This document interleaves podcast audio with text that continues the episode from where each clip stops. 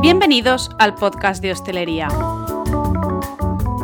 un programa de emprendimiento y motivación donde las historias de profesionales del sector te harán aprender de una manera diferente. Esto es la gastroterapia de Marta Victoria. Aquí te daremos a conocer el factor humano de la hostelería y cada semana tendremos un invitado que hará de guía en tu camino. ¿Quieres conocer cómo lo han hecho? Comenzamos. Agotada, estoy agotada, Nacho. Agotada el fin de semana, ¿no? Sí, nos han pegado ahí un palizón de, de zombies. A todos, a todos. que me duele a todos, ¿no? Oye, qué bien. Sí, no, yo aparte que he estado en mi local, hablé con, con, hablé con Naufel también, que me dijo que me el estupendo, y luego restaurantes que llamo y tal, que llamé para cenar. No había mesa en ningún sitio el sábado. Todo completo. Todo estaba todo a París. Fue una locura, ha sido una locura. Sí, sí, Sin pero exagerarte, yo creo que habrán pasado por el local, no, o sea, por aforo obviamente no puedo, pero alrededor de 300 personas seguro. seguro, seguro, seguro sí. Ha habido mucho curro, estoy muy contenta. Muy bien, que, que no falte. Pues nada, vamos a ver, vamos a darle caña a tu entrevista. No sé si has visto que ya estamos grabando. Sí, Ah, vale. Y esto no sé si lo meteré o no, pero igual sí, ya veremos. oye, no pasa nada, no hemos dicho nada malo, se puede meter todo. No, no, que va, estamos ahí a tope con la hostelería. Pues bienvenido Nacho a la gastroterapia. ¿Qué tal? ¿Cómo estás? Muy bien, muy bien. Aquí acabando la jornada de trabajo, pero, pero muy bien, con ganas, tenía bastantes ganas de, de la entrevista, juntarme un rato contigo, así que fenomenal. Bueno, vamos a dejar claro a los oyentes que nos conocemos muy poquito, pero que hemos conectado muy guay a la hora de, de puntos de vista de la hostelería y nos hemos decidido a grabar un programa. Creo que tienes una historia muy, eh, ¿cómo diría yo? Muy similar a la mía y que puedes, y que puedes aportar al programa un montón. Además, eh, veo que te- tienes un montón de, de conocimientos de hostelería y de gastronomía, así que vamos a ver qué podemos ofrecerle a nuestros oyentes. Hombre, me siento muy humilde de lo que dices, pero la verdad que, que sí, me gusta mucho, hago- me gusta mucho mi trabajo. Y, y nada, la verdad es que nos, con- sí que es verdad que nos conocemos hace poco, pero, pero bueno, tenemos buenos amigos en común, que eso ya es buena señal. Y, y cuando hablamos enseguida vimos que, que podíamos juntarnos un día a hablar y seguro que sacábamos algo todos. Seguro, seguro. Pues Nacho, bienvenido de nuevo a la gastroterapia. Eh, no sé si sabes que a mis invitados les suelo escribir un texto. Yo estoy hoy un poco espesa, para que lo sepas. Y para que lo sepan también los oyentes, porque estoy bastante cansada. Pero esto lo tengo ya escrito de hace varias semanas y voy a leértelo. Si me he equivocado en algo que he escrito, tú me cortas y seguimos, ¿vale? Me corriges, que no pasa nada. Claro. ¿Me oyes? Sí, Vale. Eh, voy a leerte un texto que te he escrito para que el cliente. Uy, que el cliente. No te digo yo que estoy espesa. Para que el oyente sepa que. eh, para ponerlo en contexto y luego dejaré a ti que te presentes. perfecto. ¿Vale? Pues voy allá. A ver, venga. ¿Cuántas veces nos hemos sentido que llegados a un punto de nuestra vida sentimos que no queremos ir por ese camino, pero te asusta cambiar? Empiezas a dar tumbos intentando conocer y también conocerte sobre qué raíl de tantos elegir para ir en buena dirección. Así es la historia de nuestro invitado de hoy. De repente un día, Nacho Gómez decidió dar por finalizada su andadura en Derecho, se lanzó a dar palos de ciego hasta que encontró su destino en la hostelería concretamente en Buró. Decidió emprender en un local pequeño en una esquinita de su barrio que cuando se puso manos a la obra se dio cuenta que si sabía algo no sabía de nada. Algo que de normal nos suele pasar cuando nos ponemos manos a la obra en algo que creemos que sabemos hacer, pero la realidad nos toca la espalda. Para ello, Nacho apostó por la coctelería y el picoteo sencillo pero rico, de una esquinera soleada y gracias a sus habilidades de comunicación y saber relacionarse, Buró estuvo en boca de todos en un plazo corto de tiempo. ¿Hasta ahí bien? Yo por ahora lo veo bastante acertado. Venga, va. Pues voy a continuar con el remate final y te doy paso. Muy bien. Formarse en la Basque Culinary con un máster de gestión de hostelería le ha dado la capacidad suficiente para poder formar parte del equipo de gastroadictos y sobre todo perfeccionar su negocio. Lleva de mochila el continuo aprendizaje y sus inquietudes de seguir creciendo le mantienen vivo para, seguir, para siempre sumar a nivel personal y laboral. Hoy nos va a contar cómo fue su camino y cuál fue la manera de encontrar eh, la manera de vivir en estos cinco años que Buró le ha dado. Bienvenido Nacho a nuestra gastroterapia. Oye, qué bien, me ha encantado. Bien, lo he hecho acertado, ¿no? Es que en alguna vez he metido así la, gamba y luego lo grababa, lo regrababa y digo, pero si lo más natural es lo que más mola, así que si me equivoco me corregís. Muy bien, muy bien, yo me he encantado de lo que, de lo que has dicho de mí.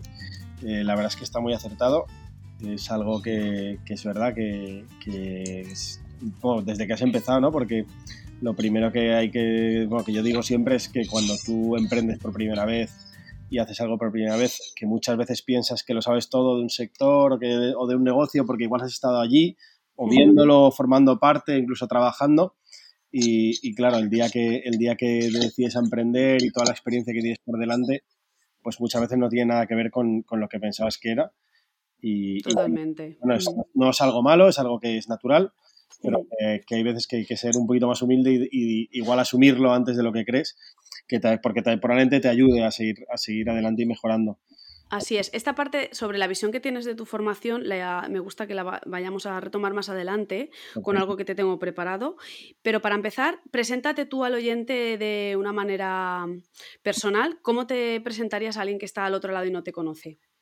Pues bueno, eh, yo soy Ignacio Gómez, Nacho Gómez, como y, y, y nada, actualmente eh, soy una persona que trabaja en hostelería eh, desde hace, a, nivel profesional puramente de ello, desde 2016. Y, y, antes ya, ya, ya había trabajado mucho con la hostelería, me había dedicado a cosas muy relacionadas o incluso formando parte de, pero, pero como te digo, no, no de manera tan profesional, sino, sino más como, como, un segundo trabajo o como estudiante. Y, nada, la verdad es que siempre me ha gustado muchísimo la, tanto la gastronomía como, como la hostelería en general. Y, hasta como tú has dicho muy bien, que hace unos años decidí meterme de entero. Y aquí, y aquí, sigo progresando y contento con lo que hago. La verdad, me gusta mucho mi trabajo. Y Eso es súper importante. Y si no, le gusta mucho y lo vivo mucho y aparte me da la oportunidad de relacionarme con mucha gente de todo tipo, que es algo que me encanta porque soy una persona muy sociable. Y, me, permite también aprender mucho de, de, mucha gente muy buena, la verdad, tengo mucha suerte porque, porque siempre he dicho que tengo don de gente y mi hermano, bueno, para los que no saben, también muy importante, tengo un hermano mellizo, exactamente igual que yo. Sí. O sea que, que, es muy natural vernos alguno de los dos por ahí en algún sarao. La verdad es que muy bien, muy contento y como te digo, que fenomenal, estoy donde quiero estar y aquí es donde estoy creciendo, o sea que es... Qué guay. estoy muy bien. Me gustaría que nos contaras, porque he mencionado en la, introducción que estuviste unos años dando palos de ciego hasta que encontraste tu camino y bien sabrás que hay mucha gente que estará en esa situación, incluso personas que se pasan toda la vida sin saber hacia dónde dirigirse. Cuéntanos en tu caso cómo fuiste conociéndote y cómo fuiste eh, allanándote el camino hasta saber eh, qué dirección tomar. ¿Cómo podrías decirle a alguien eh, qué hiciste tú en tuyo del pasado? Pues a ver, yo creo que todo el mundo, hay momentos, bueno, la gran mayoría, porque sí que verá que hay gente que igual no, pero, la gran mayoría, creo que tenemos momentos en los que, en los que sobrevivimos, como digo yo, ¿no? Que sino que simplemente va pasando el tiempo y te vas dedicando a algo, igual no te gusta mucho o que, en el que lo que ves que no tienes progresión, pero que en ese momento te vale.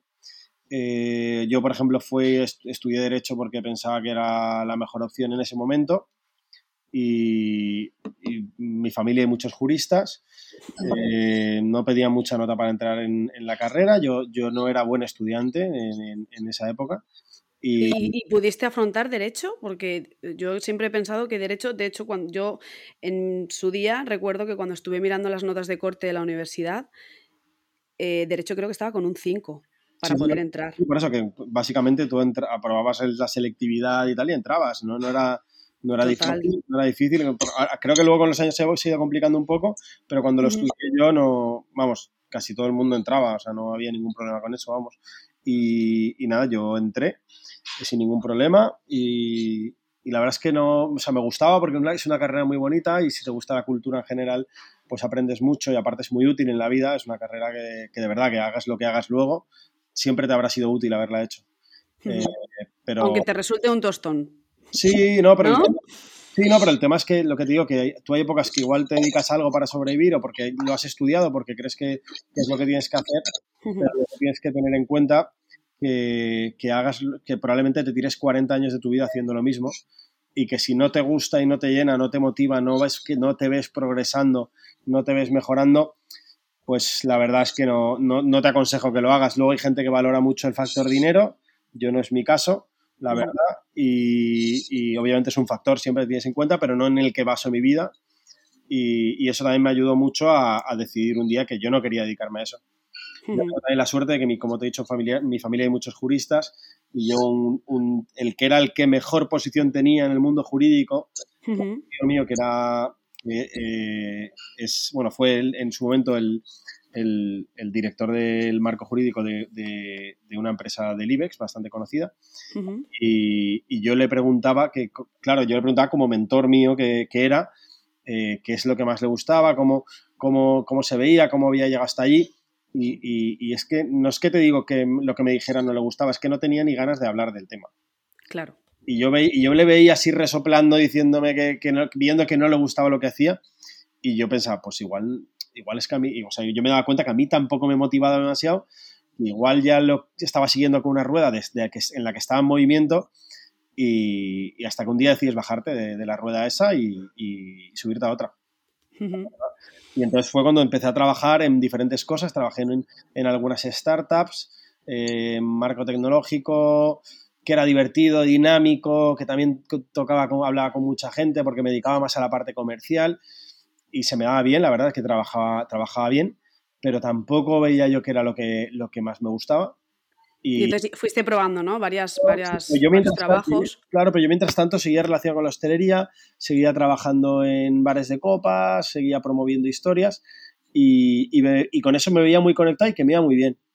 Entonces, por eso fue cuando, cuando viendo lo que, lo que es lo que realmente me gustaba y, y, y, pensando que naturalmente no estaba preparado para montar un restaurante, pese a que me apetecía, no estaba preparado en ese momento, lo llegué a estudiar, ¿eh? llegué a estudiarlo con, en algunos casos, y, pero no me llega al punto, no, me, no, no, di el paso. Pero entonces decidí que sí que igual era una buena opción hacer un punto intermedio, pues un sitio en el que, en el que te puedes tomar una copa o un cóctel, eh, en el que incluso a veces damos cosas de comer y cosas así, pero que no, pero que no, que no era un restaurante propiamente dicho, que no requería la masa laboral, la cantidad de empleados, de inversión, como lo quieras llamar, eh, pero, pero me daba un poco de estabilidad porque era algo que conocía más, era joven, bueno, espero, sigo siéndolo, que espero. Seguimos siéndolo. entonces eh, me veía con, pero me veía con la vitalidad de hacerlo. Claro. Y, se ha parecido trabajar por la noche con bebidas alcohólicas, al final pues requiere también paciencia, eh, y, estar en un, en, un, horario nocturno que, que al final te, te, te, saca un poco, y, en fin de semana que te saca un poco de la vida natural del resto igual de muchos de tus amigos. Pero me vi con ganas y lo hice. Y la verdad es que bien, aquí seguimos y, nos, y el local, pese a que yo no trabajo ya allí activamente, sigo gestionándolo y sigue funcionando, te diría que incluso mejor que nunca. Pero bueno, eso es muy bueno también, porque si has llegado al punto de ya desprenderte de, de no estar físicamente en el negocio, no, claro, es lo que espera todo el mundo de un negocio que dé frutos, que sea, un... Bueno, que te, eso, que te dé frutos, básicamente. Que, sea un negocio consolidado, exactamente. pasando por allí, estés por encima moviendo los hilos, pero que no estés allí tú trabajando día a día, hora a hora. Sí, bueno, como me comentaste, que al principio eras tu propio gestor, tu propio community manager, tu propio camarero. Exactamente, o sea, lo hacías todo. Yo, o sea, yo era el que abría, el que el que hacía las transferencias, los ingresos, iba a la gestoría, de liquidaba IVA, se acordaba de las facturas, eh, cualquier chapuza si podía arreglarla yo, pues la arreglaba yo. Eh, o sea, decir que al final hacías todo. Pero bueno, también te, da, también te da un poco de visión de todo, de todo lo que necesita un negocio y de lo, difícil que es eh, estar en un negocio y luego mantener el buen humor de cara al público, tratar a todo el mundo bien, que pensar en que todo el mundo está por allí, pudiendo estar en otro sitio y está en tu bar, eso apreciarlo, que es muy importante. Sí. La verdad que hay mucha gente que, igual a veces se le olvida y es que es muy importante el trato que le das todo el rato al cliente y de verdad apreciar que, hay, que alguien entre por la puerta de tu casa. Porque muy no importante. Hmm. Sí, sí, súper importante lo que estás diciendo. Yo, siempre, yo siempre digo que el, la parte del trabajo en sala es muy importante para, que se vea reflejado luego también en, a nivel de, la cuenta de explotación. Es que la actitud que tú puedas tener frente, frente al trabajo es lo que va a marcar el, éxito de un negocio. hombre, no es ya, no es, ya que piense que tiene razón, ¿no? sino es que el otro día justo tuve, estuve hablando con unas personas del, mundillo, unos, proveedores y, nos juntamos varios, eh, pues de esas mesas que están chulas, pues, en la que compartes cosas y hay gente que la verdad que sabe mucho y, compartís todas opiniones, hace un poco de debate y, habla, y no es que ya hablábamos de la importancia de la sala, sino que muchos llegamos a la conclusión, eh, yo en mi caso como como parte de mi hobby voy a muchos restaurantes, estrella Michelin, de 50 Best, grandes restaurantes del mundo. Eh, y la verdad es que invierto gran parte de, mis ingresos en eso, eh, que es uno de mis peores vicios junto al vino, como ya te comenté una vez. Sí, sí, sí. Que también vamos a hablar de él. Exactamente. Pues que la diferencia entre un restaurante con una estrella Michelin y uno que tiene tres, o un restaurante que es el número 120 del mundo y un restaurante que es el 5, radicalmente, te digo verdad, está en la sala. Está en la sala, no está en el plato, ¿eh?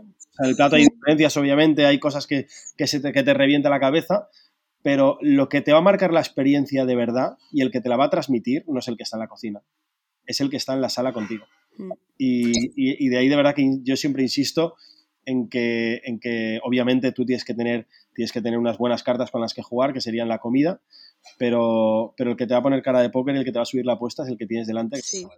El que te va a vender el plato realmente. Sí, el que sí, exactamente, el que te lo va a vender, el que va a notar que, que, igual lo estás disfrutando más o menos y te va a preguntar y te va a ayudar y te va, te va a llevar por donde tú quieres, el que te va a recomendar un vino o un plato, el que te va a decir que igual has seleccionado tres platos muy parecidos y que te recomienda que cambies uno. Eh, Exacto. Ese tipo de cosas que de verdad son las que te hacen redonda la experiencia y te marcan realmente la diferencia, sin duda son las de sala. Y, pese a ello no quiero valorar la cocina, ni mucho menos, sino quiero simplemente equipararla porque creo que, actualmente el, rol de la cocina en general está muy como un nivel de prestigio muy fuerte y me encanta que lo sea, porque, porque hace unos años, eh, hace 50 años un cocinero no era nadie y hoy día cambia mucho eso. Ahora creo que falta que la gente de sala, eh, que sí mucha gente conoce a algunos, ¿no? Como Pitu Roca o Abel Valverde, sí pero que esa gente, que muchas más protagonistas como ese, salgan a la palestra. Salgan a la luz, exacto. Y, y, también sean un poco los que guíen la, mejora continua que tenemos en la gastronomía española. Sí, y que incluso el, cocinero debe de muchas veces involucrarse en el trabajo de sala para que ese plato que haya, que haya creado le dé todo el valor que tiene a la parte de la sala para que la sala pueda vendérselo de una manera, de una manera excelente y al final todo sea una rueda. Hombre, claro, sí, por supuesto, y, es muy importante incluso que la gente de sala vaya probando platos. Exacto. Platos nuevos, sí. cuando sacas una carta, cuando incorporas a un, personal nuevo, dejarle que vaya probando cosas, pues igual no quieres montarle un plato entero de un pescado que es muy exclusivo, pero le dejas probar la salsa, le, le, le explicas cómo se cocina, los tiempos que lleva, el punto que tiene que tener, etcétera, etcétera, para que por lo menos pues tenga una igual una, una idea buena de lo que es. No es una idea por encima, no es el título, no es solo lo que lleva, sino, sino, sino que sepa que sabe, sepa mm. con qué vino. La historia, exacto. De lo que de dónde viene, son cosas que, son muy importantes hoy en día, sobre todo, la verdad. Sí, y aparte la, comunicación entre sala, entre sala y cocina. Porque por mucho que puedas hacerte un plato en cocina, como el, de sala no te dé el feedback de los clientes, estamos vendidos. Y, ¿no? y el tiempo que tiene, que los tiempos que está llevando a la mesa, o no, eh, si le está gustando más o menos. O sea, todo tipo de cosas, la verdad que, son muy importantes. Es muy importante que en, los restaurantes, por lo menos, un, por lo menos, menos, menos, un par de veces al mes, eh, un jefe, los jefes de sala y cocina se sienten juntos a hablar, compartan cómo está funcionando todo y, traten de mejorar juntos porque no hay nada peor que, tener dos equipos que dependen de los que depende un restaurante o un negocio y que cada uno reme para un lado, ¿no? Exacto. Porque si no, lo que hace es que la barca da vueltas. Totalmente de acuerdo. la, gente coordinada, babor y estribor y todo el mundo tirando para adelante. Así es. ¿Cuántos? Eh, bueno, eh, tengo tan poca vergüenza que te estoy entrevistando sin haber ido a Buró. Ah, hombre. es, un, buen bar de copas. A mí me gusta mucho y no tengo mucho cariño. Y, y a venir cuando quieras. Aparte, es muy céntrico, lo tienes muy fácil. Eh, está junto al Mercado de Colón, que es un sitio, punto de encuentro de todo el mundo, yo creo, y, a, la, que la gente le gusta ir. Y hay, hay persona que esté de compras un día por la tarde, nosotros abrimos todo Tiene el que ir. o sea Sí. que lo bueno que, que sabes que siempre está abierto. Abrimos por la tarde, solo tarde y noche, pero sabes que siempre está abierto. Es una ventaja. Perfecto. Después, al final de la entrevista volveré a preguntarte por la cuña publicitaria. Yo de verdad que no intento hacerlo como voy a publicitar, sino, sino con el No, no, no, es de, broma. de- de lo que, de, de- de lo que- qué vivo. Cuéntanos, va, que- ¿cómo es Buro? Para alguien que no, no, no te conoce el negocio, cuéntanos así, eh, pues bueno, yo he comentado que está en una esquinita. Háblanos de, de esa energía que se crea en Buro, que yo he visto fotos en Instagram y, y tienes una pedazo de calle ahí que ya no es ni terraza, es calle de la, de la gente que va. Pues mira, es un sitio que es un sitio que a mí, me- o sea, a mí me encanta una cosa, porque primero es que yo, el local hace cinco años que es mío, pero yo hace 15 que soy cliente. Porque yo iba, yo iba, a, ese, yo iba a ese local cuando, cuando se llamaba Jevets, no, bueno, antes era Hopsin, Ujú. antes era Snap, yo Snap no lo conocí, ya lo conocen mis padres, pero yo no, llegué un poco tarde. Jevets y Hopsin sí que los conocía, más aparte conozco a los propietarios de ambos, tenía buena relación con ellos, iba, iba bastante. Y, y, y sin ir más lejos, cuando, cuando cerró, íbamos tanto que cuando cerró, mis amigos y yo nos quedamos eh, huérfanos de bar. Y, y entonces decidimos, eh, decidimos quedárnoslo por eso, porque nos encantaba. Tiene una ventana que da a la calle, Ujú. puedes pedir directamente desde la ventana en la barra, o sea, la, la ventana está en la barra, es, es el- es la trasera de la barra, que para trabajarlo es un poco, es, un- es- fatal porque te piden por los dos lados y, y- y no tienes una trasera, tú, por ejemplo, que que conozco donde trabajas, pues tú tienes tu, tu contrabarra en la que puedes apoyar cosas, pues, pues yo tengo una ventana que es barra, entonces claro, tienes barra y barra, no, puedes- lo tienes todo mucho más complicado para todo. Y, y te, y te asaltan por los dos lados, que también es un inconveniente. Y, y nada, eh, luego tiene una terraza, la verdad es que bastante cómoda porque está en, en, ahí en Cirilo Amorós y, y es un sitio al que puedes, al final que es recurrente, porque al final es un sitio que puedes ir a tomarte una Coca-Cola, una copa, un cóctel, eh, una cerveza, un vino, lo que te apetezca y un café. Es que Tienes de. Sí. al final es un punto de encuentro, es un sitio en el que siempre vas a ver una cara conocida, generalmente, y, y en el que vas a tener buenas relaciones, porque la verdad es que tenemos una clientela bastante sana y uh controvertido, porque hay gente de todo. Y Qué guay. es lo divertido, ¿no? Que a, mí unas- a mí me encanta haber estado cinco años a pie de calle, es una experiencia, la verdad, que, que- que para hacer una biografía solo eso, ¿eh? O sea, Claro. que la gente y las cosas que te pasan y la gente que conoces es algo, Pues- un valor incalculable. Sí, pues mira, te iba a preguntar porque me comentaste que, que Buró en poco tiempo estuvo en boca de toda la gente y te iba a comentar cuál era, cuál había sido tu mayor estrategia con, con la parte de, visibilidad del negocio. Pues mira, yo te voy a decir una cosa. Yo tengo. Yo, Buró tiene una cosa muy peculiar también, es que es un local muy pequeño. Entonces, tú, un local pequeño, lo tienes muy fácil para llenarlo, te va a costar mucho menos llenarlo, y siempre va a dar la sensación de que está lleno. Mm, Le pasa lo contrario a los locales que son muy grandes, que, Sí. vas, que vas igual a un sitio, a un bar de copas muy famoso, pero vas un poco pronto y no hay nadie. Y no hay nadie, nadie, y, y te da la sensación de que no hay nadie. Igual hay 50 personas y te da la sensación de que no hay nadie. Y Y en encima te vas. y Claro, a mí me pasa al revés, que igual, que igual hay 12 personas y te da la sensación de que está lleno. Y, y luego una terraza que hace toda la esquina, entonces tú ves las mesas una detrás de otra y también te da la sensación de que está lleno. Eh, para mí mi estrategia comercial fue muy fácil porque era mi barrio y en el que mm, han vivido mis padres siempre y yo he crecido y, y porque encima yo siempre he sido de relaciones públicas, yo siempre he trabajado, he trabajado por la noche en discotecas y bares de copas, en muchos míticos, en discotecas, tira que en la mayoría de salas que, aún, que a día de hoy siguen siendo populares he trabajado o he, o he montado alguna fiesta, he promovido algo. Y entonces, claro, yo a mí mmm, conocer gente es algo que se me da bien de manera natural. Y luego, aparte, eh, intentar empatizar y tratar bien a la gente, ¿no? Que como es la gente que viene a tu casa, pues, pues es gente a la que tú siempre quieres eh, que esté bien.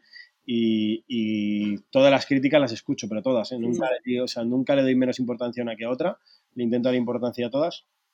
para darles una, para, claro, críticas no, constructivas, obviamente. Sí, no, claro, claro, obviamente. Pero bueno, y hay veces que igual la crítica no es constructiva, eh, pero, pero la persona que hay detrás eh, igual está, aunque no sea constructiva, la, la, persona que hay detrás igual está ofendida o piensa que tiene razón y también hay que escucharle, que eso también es una cosa que, que, también te pasa, pasa mucho en hostelería.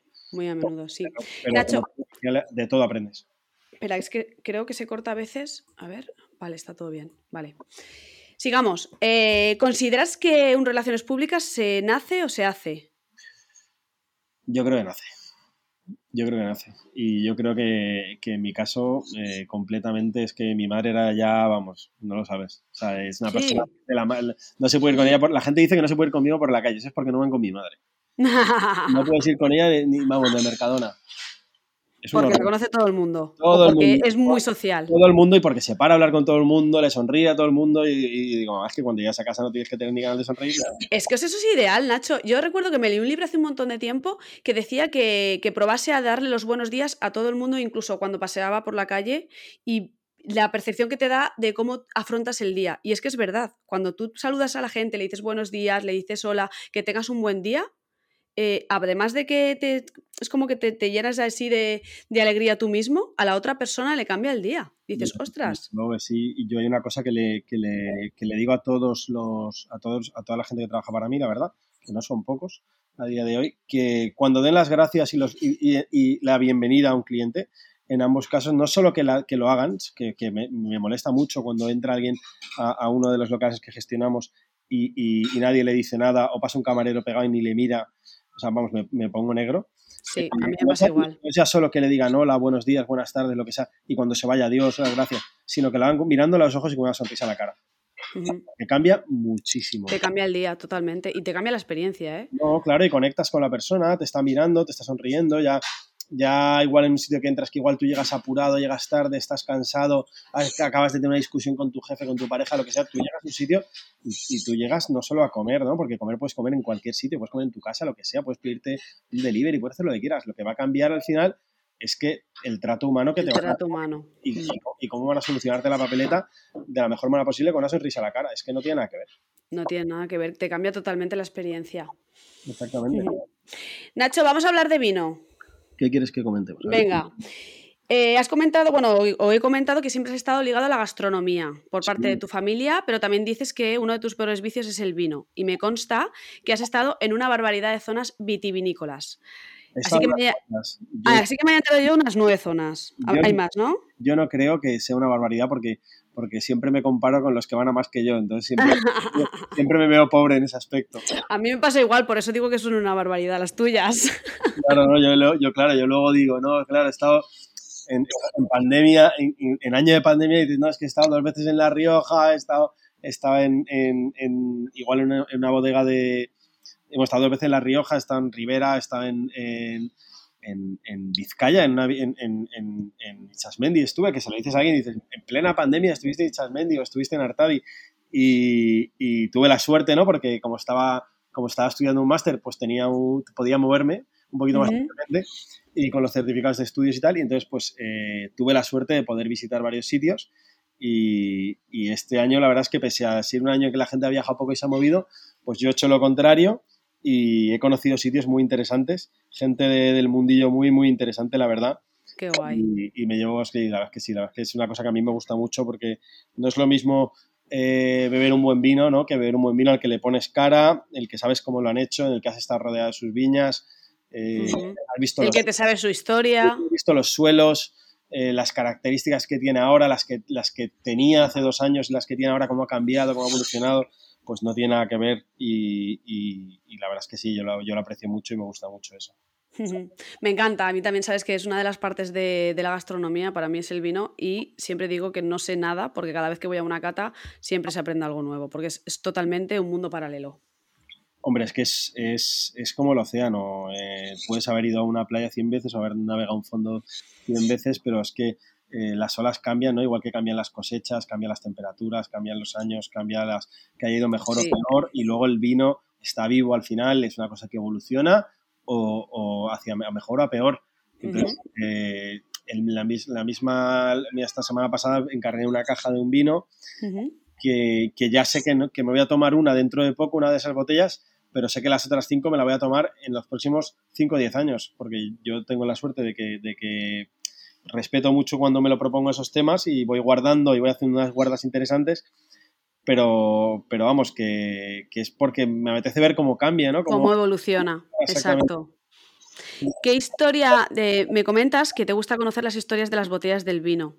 Y me gustaría que nos contases alguna historia y que nos dejaras aquí eh, alguna historia de vino que te haya marcado de por vida. De, buah, de por vida. Es que así como historia así, pues no sabría qué decirte, la verdad. He tenido, he tenido varios capítulos divertidos, como, como, como estar en Artadi el año pasado y en, que es una... Es, para el que no conozca Artadi, pues es, es una, una, o sea, una de las mejores bodegas de España con diferencia y una de las grandes bodegas del mundo.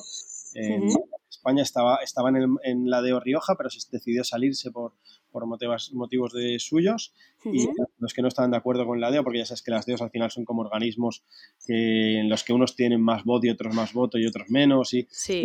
que eso no, no, le, no le gusta y, y vamos, una gente maravillosa que nos abrieron las puertas de su casa a mí y a un par de amigos, nos, nos invitaron a pasar con ellos un par de días y, y, entre otras cosas a probar mucho de, muchas de sus añadas de, de, gran, de muchos de sus grandes vinos, la verdad.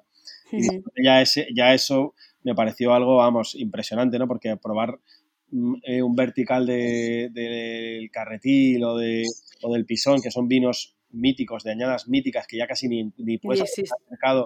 Sí, porque al final eso son fini, es finito y se acaba, llega un día en que se acaba. Y, y abrirnos esas botellas y probarlas con ellos fue increíble, ¿no? Pero luego bajar, me gustó mucho cuando, cuando nos quedamos en casa de Carlos, su hijo, el hijo de Juan Carlos, el. Y viven en la, en, la, en la misma muralla de la Guardia, en una casa en la muralla de la Guardia, de las casas Ujú. que está en la Guardia como en el muro, y, y va- nos bajó, a, nos bajó a, a la bodega que hay bajo la casa subterránea, donde, donde antiguamente eh, envejecían y maduraban sus vinos, y, y tenían, aún tenían bastantes botellas de sus primeras añadas. Madre mía. Sí, sí, no, y fue muy interesante, muy, muy interesante probar ciertos vinos que no estaban diseñados para, para, para guardarse, porque muchas veces los, los vinos, por el proceso de elaboración que tienen, eh, están más o menos diseñados, elaborados para, para que sobrevivan más o menos en el tiempo, También lo que necesite el, el- el- que lo fabrica, ¿no? Si quiere, si quiere que lo elabora, si quiere que es un, sea un vino rápido que te puedas tomar mañana y que esté perfecto y que te dure, que sacarlo rápido al mercado, que se venda rápido y, y luego seguir con la nueva añada, o gente que quiere poco a poco pues que esos vinos tengan más capacidad de maduración, que vayan evolucionando más lentamente. Y pero eso, claro, como te digo, ciertos tipos de elaboraciones se supone que no están hechas para durar, ¿no? Y abrir un, un vino de maceración carbónica del año 86 que, que no fue tratado como tal y probarlo y que de verdad estuviera bastante, bastante bueno, que nos sorprendiera a a todos, ¿no? Los que estábamos en la mesa, gente entendida más de verdad, de verdad. Qué guay. Fue muy, muy divertido. Y, y luego ir probando vinos, no es porque esta gente no solo, no solo elabora, sino también importa grandes vinos. Y tuvimos la oportunidad de probar en una noche, pues rodeados de, de gente del mundillo, porque en esa había, estaba con un gran importador de España, eh, del que una persona que importa mejores vinos de, de, de Alemania y Francia, eh, incluso Italia. Estábamos con, con, con, estos bodegueros y con otro, con, con Diego Magaña, un buen amigo, Ujú. que también elabora vinos en Bierzo, Rioja y Navarra. Me encanta esa- la zona de, de Bierzo. Claro, pues eh, este chico elabora además, ha estado el trabajo con, con, con Raúl Pérez, que también es uno de los grandes enólogos del Bierzo, uno de los grandes descubridores. Y, y nada, compartir experiencias y esas botellas que nos tomamos, la verdad es que ya de por sí son una historia increíble. Al final, rodearte de personas que saben. con- que esto me no sé, ¿me lo has dicho hoy? Sí, me lo has dicho hoy en, en- al principio. Rodearte de personas que, con las que puedas aprender más. Hombre, desde luego, También. desde luego, desde luego, o sea, Ujú. vamos, eso no tiene, no tiene precio, ¿no? O sea, ni ya, no solo digo rodearte y hablar y a veces escuchar, sino, sino también mm, yo le recomiendo a todo el mundo que si puede, tiene la oportunidad de gente con la que tenga un poco de confianza, que sea un poco más mayor, que sea un poco más experimentada, que lo utilicen como, como una especie de mentor, que Totalmente. con la que mantengas una relación fluida, quedes de vez en cuando y, y le cuentes tus inquietudes y tus experiencias y que ellos te den su opinión eh, eh, como un amigo de confianza eh, que tú creas que es sabio y que y de verdad que es la que puedes aprender, yo les recomiendo que es un ejercicio muy, muy útil y muy práctico en la vida en general. Pienso lo mismo. Que tengo una pregunta que va muy ligada a lo que estás comentando. ¿Y tú crees que después, o sea, que después de cinco años de buró, obviamente te habrás dejado aconsejar y asesorar? Sí. ¿Y qué consejo podrías eh, dejarnos que a lo largo del proyecto de buró te haya, te haya servido? Pues para mí, mira, hay una cosa que, que para mí es muy, muy importante, que lo llevo, lo llevo siempre en cualquier cosa en la que trabajo y, cualquier negocio en el que estoy, es que, es que la calidad es la calidad y, y es lo que hay que buscar. Y hay que buscar eso y hay que buscar la mejora continua. Eh, no, en los momentos malos eh, hay que intentar mantenerla como sea. Eh, en los momentos difíciles no dejarse llevar por, por digamos, por la, por la oferta, por el comprar barato, por el, por, por, poner cosas que igual no son lo que tú estás buscando, lo que tu cliente está buscando, que pasa mucho, la verdad. Y sobre todo, sobre todo ahora que han venido momentos que ahora con, la, con, con el COVID hubo un momento, un momento ahí de, de, inflexión, ¿no? Que la gente no sabía qué hacer. Eh, si, si poner, empezar a poner ofertas de compra tu cerveza hoy te pongo dos mañana y cosas así, que eso al final, eh, yo lo digo siempre, es pan para hoy, hombre pan para, hoy. Sí, te lo iba a decir la misma frase. No, lo que digo de verdad, o sea, yo, yo, yo tengo, te voy a contar mi experiencia con el COVID. Yo entré, yo entré, como todos, en el confinamiento preocupadísimo por mi negocio, eh, pensándome que, pensando si podía, iba a sobrevivir a esto, ¿no? Si cuánto tiempo iba a ser. Había noticias, de, sabía que dejarle leer la prensa unos días porque había noticias de repente que decían que íbamos a estar un año cerrados, eh, o sea, de, otro día decían que al, que al, mes siguiente, luego lo decían casi seis meses. Fue, fue, muy fuerte ¿eh? el miedo que, no, que metieron en la hostelería. Sí, sí, no, y entonces eh, yo planeé, ¿cómo planeé la apertura? Pues dije, puedo plane, puedo estar igual y coger, a mí me iba bien, ¿eh? yo podía coger y decir, no, mira, vamos a abrir y vamos a hacer lo mismo.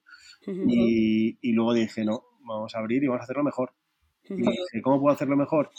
Y dije, pues mira, si yo tengo un producto que es que me da la sensación de que todos tenemos igual, ¿no? Que es, que es un gin tonic, por ejemplo, uh -huh. eh, que digas, no, mira, es que al final yo lo estaba poniendo igual en esa época en la misma copa que, que lo ponían toda mi competencia y con el mismo hielo que ponía toda mi competencia, con el mismo limón que ponían toda mi competencia y exactamente, y la misma ginebra, la misma tónica, porque al final casi todos morimos en las grandes marcas y el que no tiene Schweppes tiene Royal Bliss o otra similar, el que no tiene uh -huh. tiene Sira o Tanqueray y dije, pues, pues voy a cambiar todo lo que sí que puedo cambiar. Entonces empecé a utilizar cristalería comprada propia para mí, uh -huh. unas cosas incluso las personalicé, eh, me compré una máquina de hielo eh, especial que hace un hielo, o sea, de verdad, una cosa tan sencilla, ¿no? Como, como, como el hielo, y dices, no, pues es que un buen hielo, y una copa en la que quepa más hielo con buen hielo, hace que tu experiencia con esa copa sea mucho, mucho, mucho, infinitamente mejor. O sea, que tú te sí. la copa y tengas hielo aún en la copa, esté entera llena,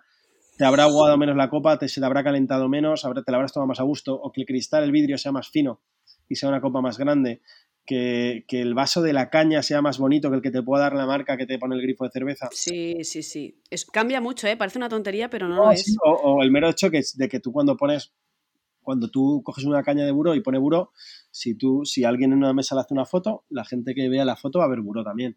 Sí. Eh, pues ese tipo de cosas al final son las que yo me fui mejorando.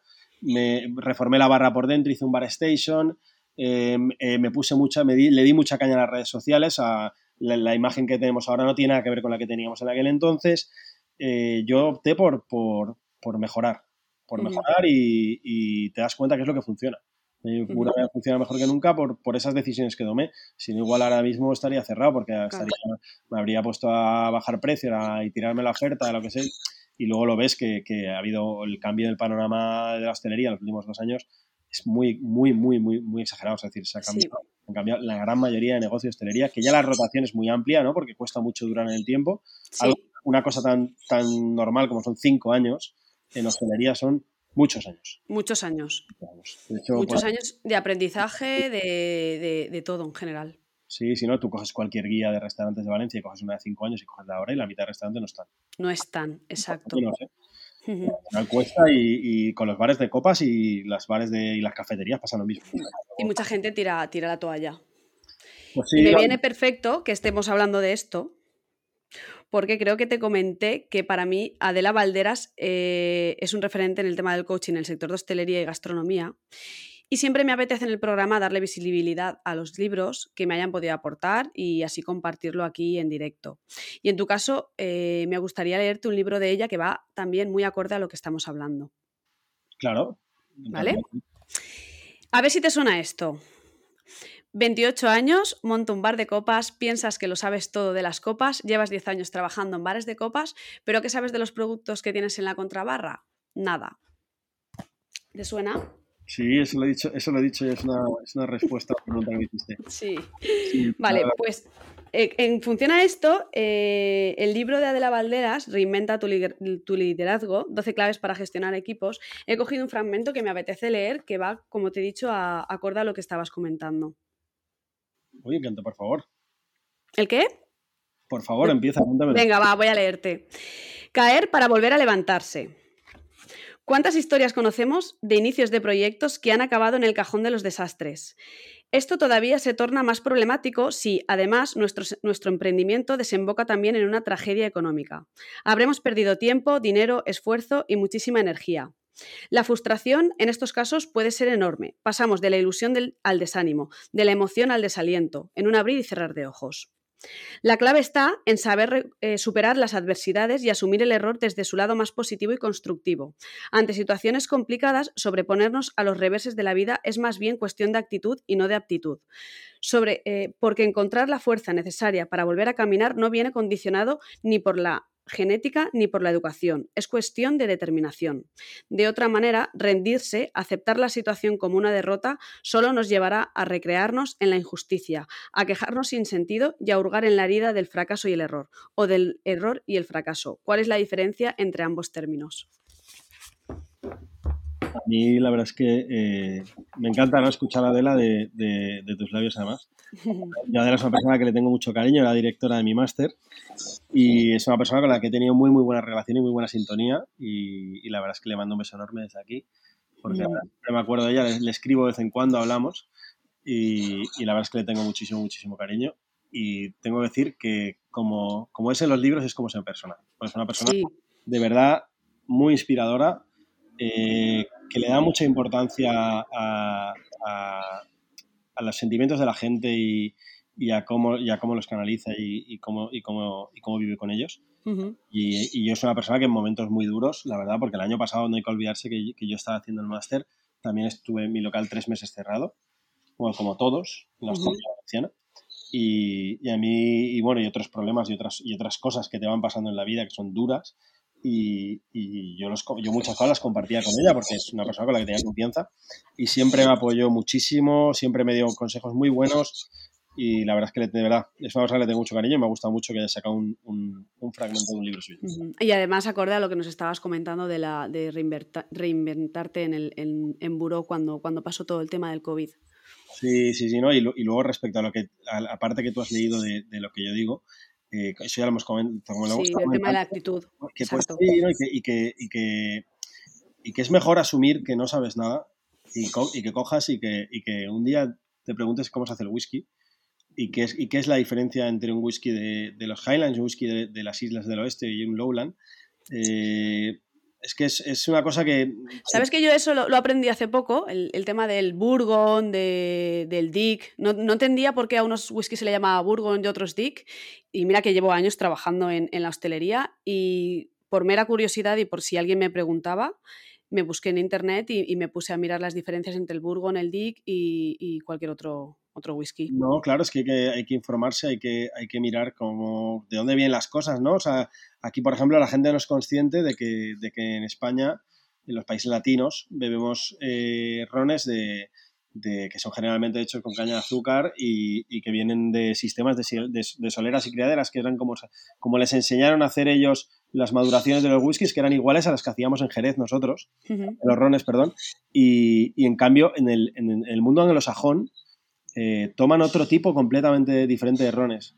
Completamente. Y, y, tú te vas a Estados Unidos, Australia, Inglaterra, y no hay Brugal ni Barcelona en las, contrabarras. Hay Captain Morgan, que es el, ron que más se vende del mundo, que aquí la gente piensa que es un ron malo. Lo que pasa es que es un ron que es de un sistema diferente al que nosotros tomamos, igual que los whiskies. Mucha gente ve whisky eh, y ve que es un bourbon americano y piensa que es peor y no es que sea peor, es que es otro tipo de whisky. Nosotros estamos acostumbrados al escocés, que es el que, el que, está, el que tiene más presencia en el mercado español. Exacto. Pero, pero, es otro tipo y sirve para otras cosas y sobre todo en coctelería es muy divertido aprender un poco de coctelería porque cuando vas viendo la coctelería clásica te vas dando cuenta de los usos diferentes que tiene que tienen, que tienen los, diferentes los diferentes tipos de, de, ginebra, de ron, de whisky. es, y es de verdad recomiendo que la gente que lo mire, la coctelería clásica, eh, por ejemplo, que, que, los rones eh, los rones agrícolas que no son de caña de azúcar, sino que son de, de, otras cosas, como puede ser, por ejemplo, remolacha, eh, eh, cómo, cómo, cómo, realmente, cómo realmente se utilizan mucho en coctelería tiki esos rones, mientras, mientras que un ron de, del sistema, digamos, latino sería el que se utilizaría en un mojito. o, o, un, un boulevardier o un julep llevarán whisky, eh, mientras, que, mientras que otro tipo de, cócteles en base a whisky llevarán whisky escocés o irlandés incluso. O sea que eso es muy interesante también de saber un poco que, detrás de, nuestro negocio, digamos, de la parte de copas y de coctelería, también hay mucha historia y mucha cultura. Mucha historia, además de verdad. El vino y la gastronomía y tal, sino mm. que también, que también hay, y como en todo, también hay pequeños productores y también hay eh, diferentes sistemas de elaboración y gente que está haciendo cosas más sostenibles. toda esa historia que siempre se cuenta en, gastronomía más orientada a restauración, en ocio también lo hay. También lo hay. Quien quiera que lo busque, porque ahora lo va a encontrar. ¿Quién podría decir, Nacho, que en la historia de Buró ha podido influirte a ti en la coctelería y, a nivel formación? Hombre, pues un compañero como era Paco Vais. Paco Vais era, era un chico que trabajaba conmigo, que yo contraté. Era, eh, claro, yo cuando llevo dos años así, me di cuenta que me falta un bartender que sepa más que yo. Yo sabía hacer coctelería clásica muy, muy básica, muy nivel amateur, digamos. Y, yo estoy en ese punto ahora. Pues no te preocupes que estás en un buen punto porque tienes todo, todo, el mar por delante, que es una cosa muy buena también. El punto de partida no es malo, ¿eh? Yo se lo digo a todo el mundo. Y, y, entonces yo tenía a Paco, que es un tío al que le tengo, vamos, que le tengo muchísimo cariño y que trabajó conmigo un par de años allí. Eh, que él es un tío que lleva haciendo cócteles por veintipico años. Eh, es un hater, no sabes, el tío es insoportable en ese aspecto. Él, él si no le gusta algo, lo odia. Una persona también que me ha enseñado mucho y, que también le gustaba compartir. Pues vamos a dejar a Paco, ¿no? Que te cuente algo. Sí, claro. Venga, va, pues vamos a ver qué nos dice Paco. Nacho, ¿qué pasa? Oye, qué maravilla, ¿eh? Nada, que me alegro un montón de que te vaya todo muy bien, de que ya, ya hasta te llaman para hacer podcast y todo eso, está podernores. Y nada, que, tío, que nada, que espero que te siga yendo como te está yendo hasta ahora muy bien, de que sigas aprendiendo porque eres una, una esponjita de esto. Y nada, pues, ¿qué contarte, qué decirte yo, tío? Que fue un placer compartir barra y y todo contigo y compartir chistes de estos míos que de verdad que, que no puedes parar de, acordarte de ellos. ¿eh? Oye, un placer, un saludo y nada, nos vemos en las barritas por ahí. Besis de Fresi. Esto sí que me ha sorprendido, esto no me lo esperaba, ¿eh? Muy, Está guay, ¿no? ha sido una intervención muy, muy Paco, ¿eh? Ha sido todo muy, muy, muy suyo, sí, como es él, en su línea. Sí, pues nada, Te, manda, te manda ánimos y que, y que sigas así. Muy, hombre, es, el número uno, él, de verdad, es, una persona, imagínate, pues imagínate así, dos años. Pues, todo el día llorando de la risa, estábamos. Qué guay, qué guay. Pues ahora, Nacho, me gusta que el invitado también tenga la libertad de hablarnos en algo que no, yo no le haya preguntado y me gusta que nos vayamos al perfil de Instagram y no sé si quieres el tuyo personal o el de Buró, no sé si lo tienes privado el tuyo, pero me gusta que el invitado darle la, batuta y que nos hable de alguna, nos elija una foto y nos hable de ella, de algo que yo no le, haya preguntado. ¿Una foto? ¿Pero te refieres de, de mi perfil, del de Buró, del tuyo? Del que tú, del que tú decidas. Vaya. Qué foto elijo, ¿eh? Qué cosa. Mira, pues en vez de elegir una mía, o sea, voy a elegir una mía, ¿no? Pero que, es, eh, mira, si te metes en mi perfil... ¿Lo tienes público?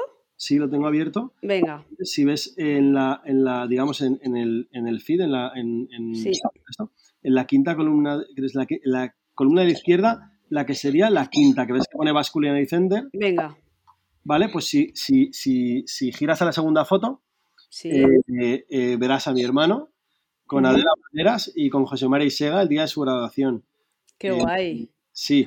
¿Hicisteis el máster los dos? El exacto, el, mi, hermano, mi hermano lo hizo en el 17-18, yo, en el, yo en, el 2021. Eh, mi hermano, eh, yo soy una persona que admiro muchísimo. Es un crack en sala, o sea, tiene, es, diferente, que, es diferente a mí el modo de trabajo. él en sala es un fenómeno y en dirección de equipos es muy crack, se le ve, es, que tú vas a un sitio que trabaja mi hermano y vamos, eh, o sea, es que la sala va como un tiro. Qué guay, destaca, vaya. No, y que es un tío que, que, que, le llevas a un restaurante que daba de comer a 100 y cuando llega él se dan 120 y todo sale mejor, igual o mejor. O sea, es decir, que es de esos que, que de verdad exprime exprime lo que tiene, que exprime a la gente, pero en el buen sentido. En el buen sentido, que tiene capacidad de gestión. Sí, sí, sí, y que, y que fue una persona también que, que en un momento dado tomó una decisión también de irse a hostelería profesional y, y, que decidió formarse también, invertir tiempo y dinero, que, es, que, no, es, que no es poco.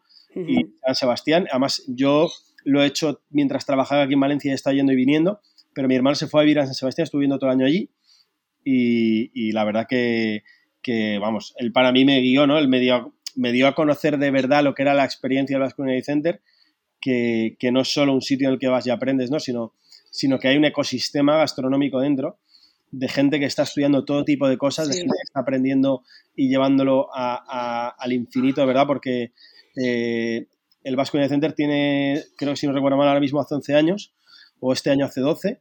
Pero... Es la mejor escuela, ¿no? A nivel nacional que, que hay aquí en España. Hombre, yo, yo, diría que es probablemente de las mejores a nivel mundial. Sí. Tiene gente de todo el mundo, hay gente de verdad de, de, cualquier país que te puedas imaginar, hay gente allí estudiando. Y, y, la gente que viene, la gente que viene a hacer ponencias, o sea, es que no hay ningún gran cocinero, no hay ningún gran, gran, cocinero del mundo que no haya ido a Basculinary Center a, a, a, dar una ponencia o hacer un ejercicio de algo. O sea, eso es impresionante, pero es que no solo cocineros, gente de sala, gente de vino, eh, productores, o sea, gente que directamente, o, de startups que tienen ideas buenas al respecto de gastronomía o, de sostenibilidad. O sea, es gente. Todo ha pasado por allí. Es, es, en sí todo el ecosistema, es algo impresionante y que, y que mi hermana fue la persona que me, que me contagió de eso, que me habló de ello y me, me animó primero, porque yo hice un tocamiento primero, hice un pequeño curso de contabilidad para restauración, eh, un poquito antes del, del inicio de la pandemia y fue lo que me... Uy, también, un, y también hice un... Eh, bueno, primero, primero, empecé con un curso online, luego uno presencial de unos días y luego pasé a máster. Mi, hermana, aparte del máster, tiene un, curso experto en sala que también es muy complejo y que hizo con gente muy, muy buena. Y, y no, la verdad es que he, preferido sacar una foto suya por, por, porque me da vergüenza hablar de las mías. y, y, de verdad para también sacarle y nombrarle porque es una persona de que, que aparte de ser mi hermano, es un grandísimo profesional y una persona a la que admiro muchísimo. Qué bien. Me encanta, ¿ves? Es que a mí, a mí, estas cosas que habláis de otras personas y que aquí se junte una sinergia así de la nada me encanta, Nacho. Sí, sí, él ahora mismo es el, el manager de, de, Fandango, un restaurante en Espuyos, en Formentera. en Formentera, sí. Y está chulísimo y de verdad que ambientazo un huevo, se lo recomiendo a cualquiera. Venga, va. Lo dejaremos también a pie de podcast para que... Yo siempre todas las menciones que solemos hacer en la entrevista las dejo a pie de podcast por si quieren consultar todo lo que hablamos aquí, que lo vean de manera visual en las redes. Exactamente, está bien. Luego, si Venga, no, cuéntame, cuéntame, cuéntame. Que si no te toca volver a escucharlo todo otra vez y buscar qué me habían dicho. Exacto. Pues vamos a jugar un juego de cartas que estreno contigo en la gastroterapia. Madre mía, cuéntame. Y a ver cuánto llevamos de entrevista. Hay que apostar. Qué rolleros somos, la verdad, 52 minutos. Yo hablo muchísimo. Yo también. hay que apostar aquí. Hay que apostar. No, es, eh, es un juego de 67 cartas. No sé si sabes quién es Charuca. ¿Te suena? Pues es una podcaster también, se llama su podcast Jefa de tu vida y me gusta mucho esta mujer porque es muy, muy emprendedora y muy luchadora. Y ha sacado un juego de cartas y son 67 preguntas. Vaya. Entonces, a nivel más desarrollo personal. Entonces, yo te voy a, decir que del número 1 al 67 me digas un número y te vas a decir, o sea, vas a elegir tu propia pregunta tú. esta pregunta la vas a elegir tú. ¡Ay, qué bien! ¿Vale? Sí. Así que eh, dime un número del 1 al 67 y te leo la pregunta. El 33.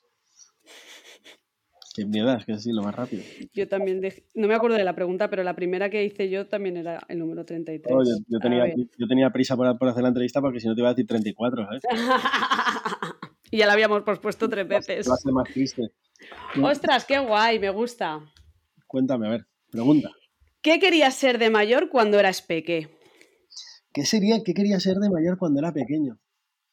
Pues vaya, quería ser tantas cosas que, no sabría qué decirte, pero, pero en, una en una época quería ser abogado, aunque no te lo creas. pero también de pequeño ya va.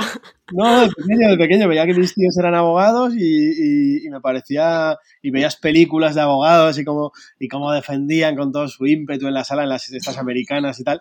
Y, te gustaba.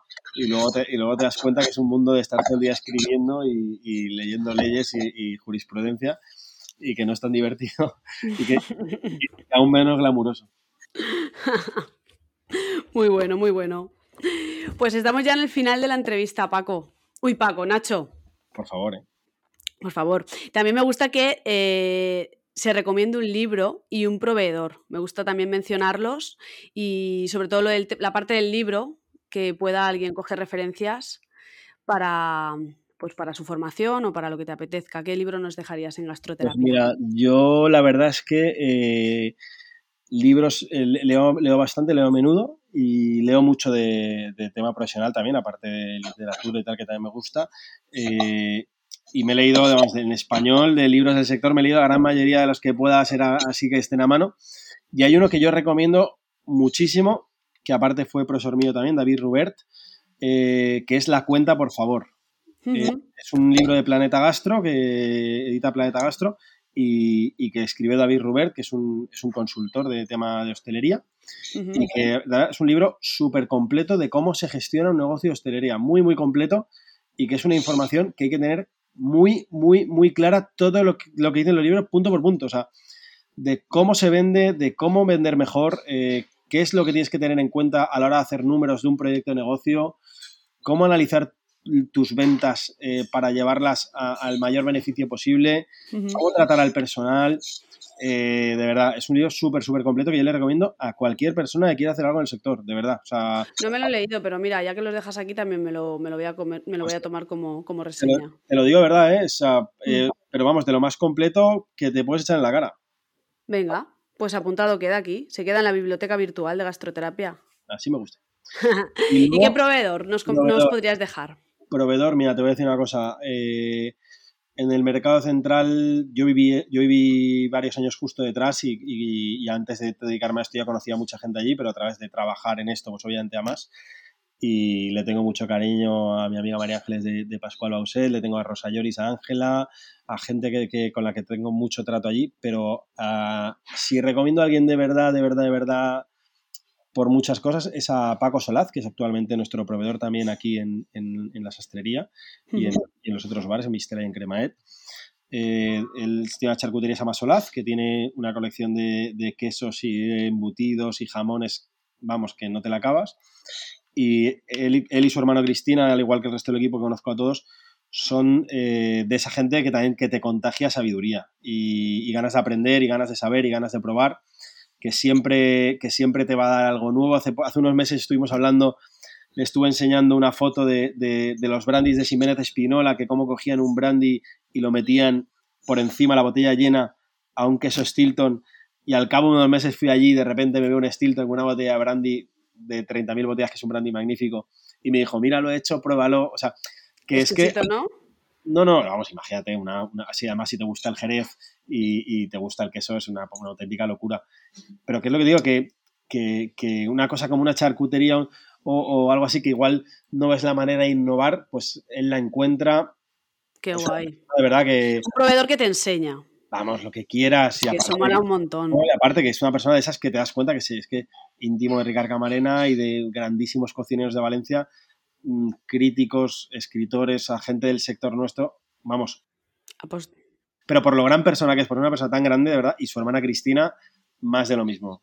Eh, son dos personas que, siempre vas allí, siempre tiene una buena cara y, algo, que enseñarte, de verdad. Le recomiendo a todo el mundo que vaya allí. Venga, pues hecho, también lo vamos a dejar a notas de. Además, lo bueno también es que es, un, proveedor, que es un proveedor que trabaja con profesionales, pero también trabaja con particulares, o sea que, que también es una ventaja para toda la gente que lo oiga. Vale, perfecto. Yo además tengo oyentes que no se dedican al sector de hostelería y que, que escuchan el programa. Pues por pues mira, mejor. Así que, súper. Pues me gusta terminar también las entrevistas eh, con una pregunta que el invitado me pueda hacer a mí. Como he incluido las preguntas estas de ahora de las cartas, puede ser o la pregunta que te he hecho yo en el juego de cartas o una pregunta que a ti te venga a la mente que me, quieras hacer a mí o en base a mi experiencia eh, pueda aportarla también yo al programa. Pues yo, como soy muy malo preguntando, te voy a decir que, que me he quedado en las ganas de saber cuál es la carta 34 y que podrías responderla. Muy buena, ¿eh? Venga, pues voy a sacar las cartas otra vez. Al final haré mi propio juego de cartas. A ver, vamos a ver. Carta 34. Te prometo que no te miento, ¿eh? Que estoy con la carta 34. A ver. Ostras. Carta número 34. 34. ¿Cuándo te has sentido más despampanante? Alucina. Ostras. Pues a ver. mm, yo creo que cuando me corté el pelo. Cuando te cortaste el pelo. Yo llevaba el pelo largo y me lo corté a los chicos en febrero hace un año, justo ahora, a final de mes. Oye, y- y sí, me yo, sentí yo te conocí con el pelo corto. ya. Pero me dio como mucho empoderamiento, no me preguntes por qué. Pues porque quisiste hacerlo y lo hiciste, supongo. Sí. No hay que buscar más. Y fue una sensación que yo quería hacerla durante hace muy... Es que ya ves tú que es una tontería, que es cortarte el pelo, pero me sentí muy, muy empoderada. No, hombre, es que cualquier, yo creo que pues siempre hacer, hay algo, si tienes ahí algo que quieres hacer y crees que debes hacerlo, pero no te atreves, pero y el día que lo haces siempre te vas a sentir mejor. Sí. Pues esa es la que te digo. Igual luego dentro de un tiempo cambio y... Es que fue... Además, te- imagínate cortarte... Bueno, ¿qué te voy a contar a ti? Es cortarte la coleta. Sí.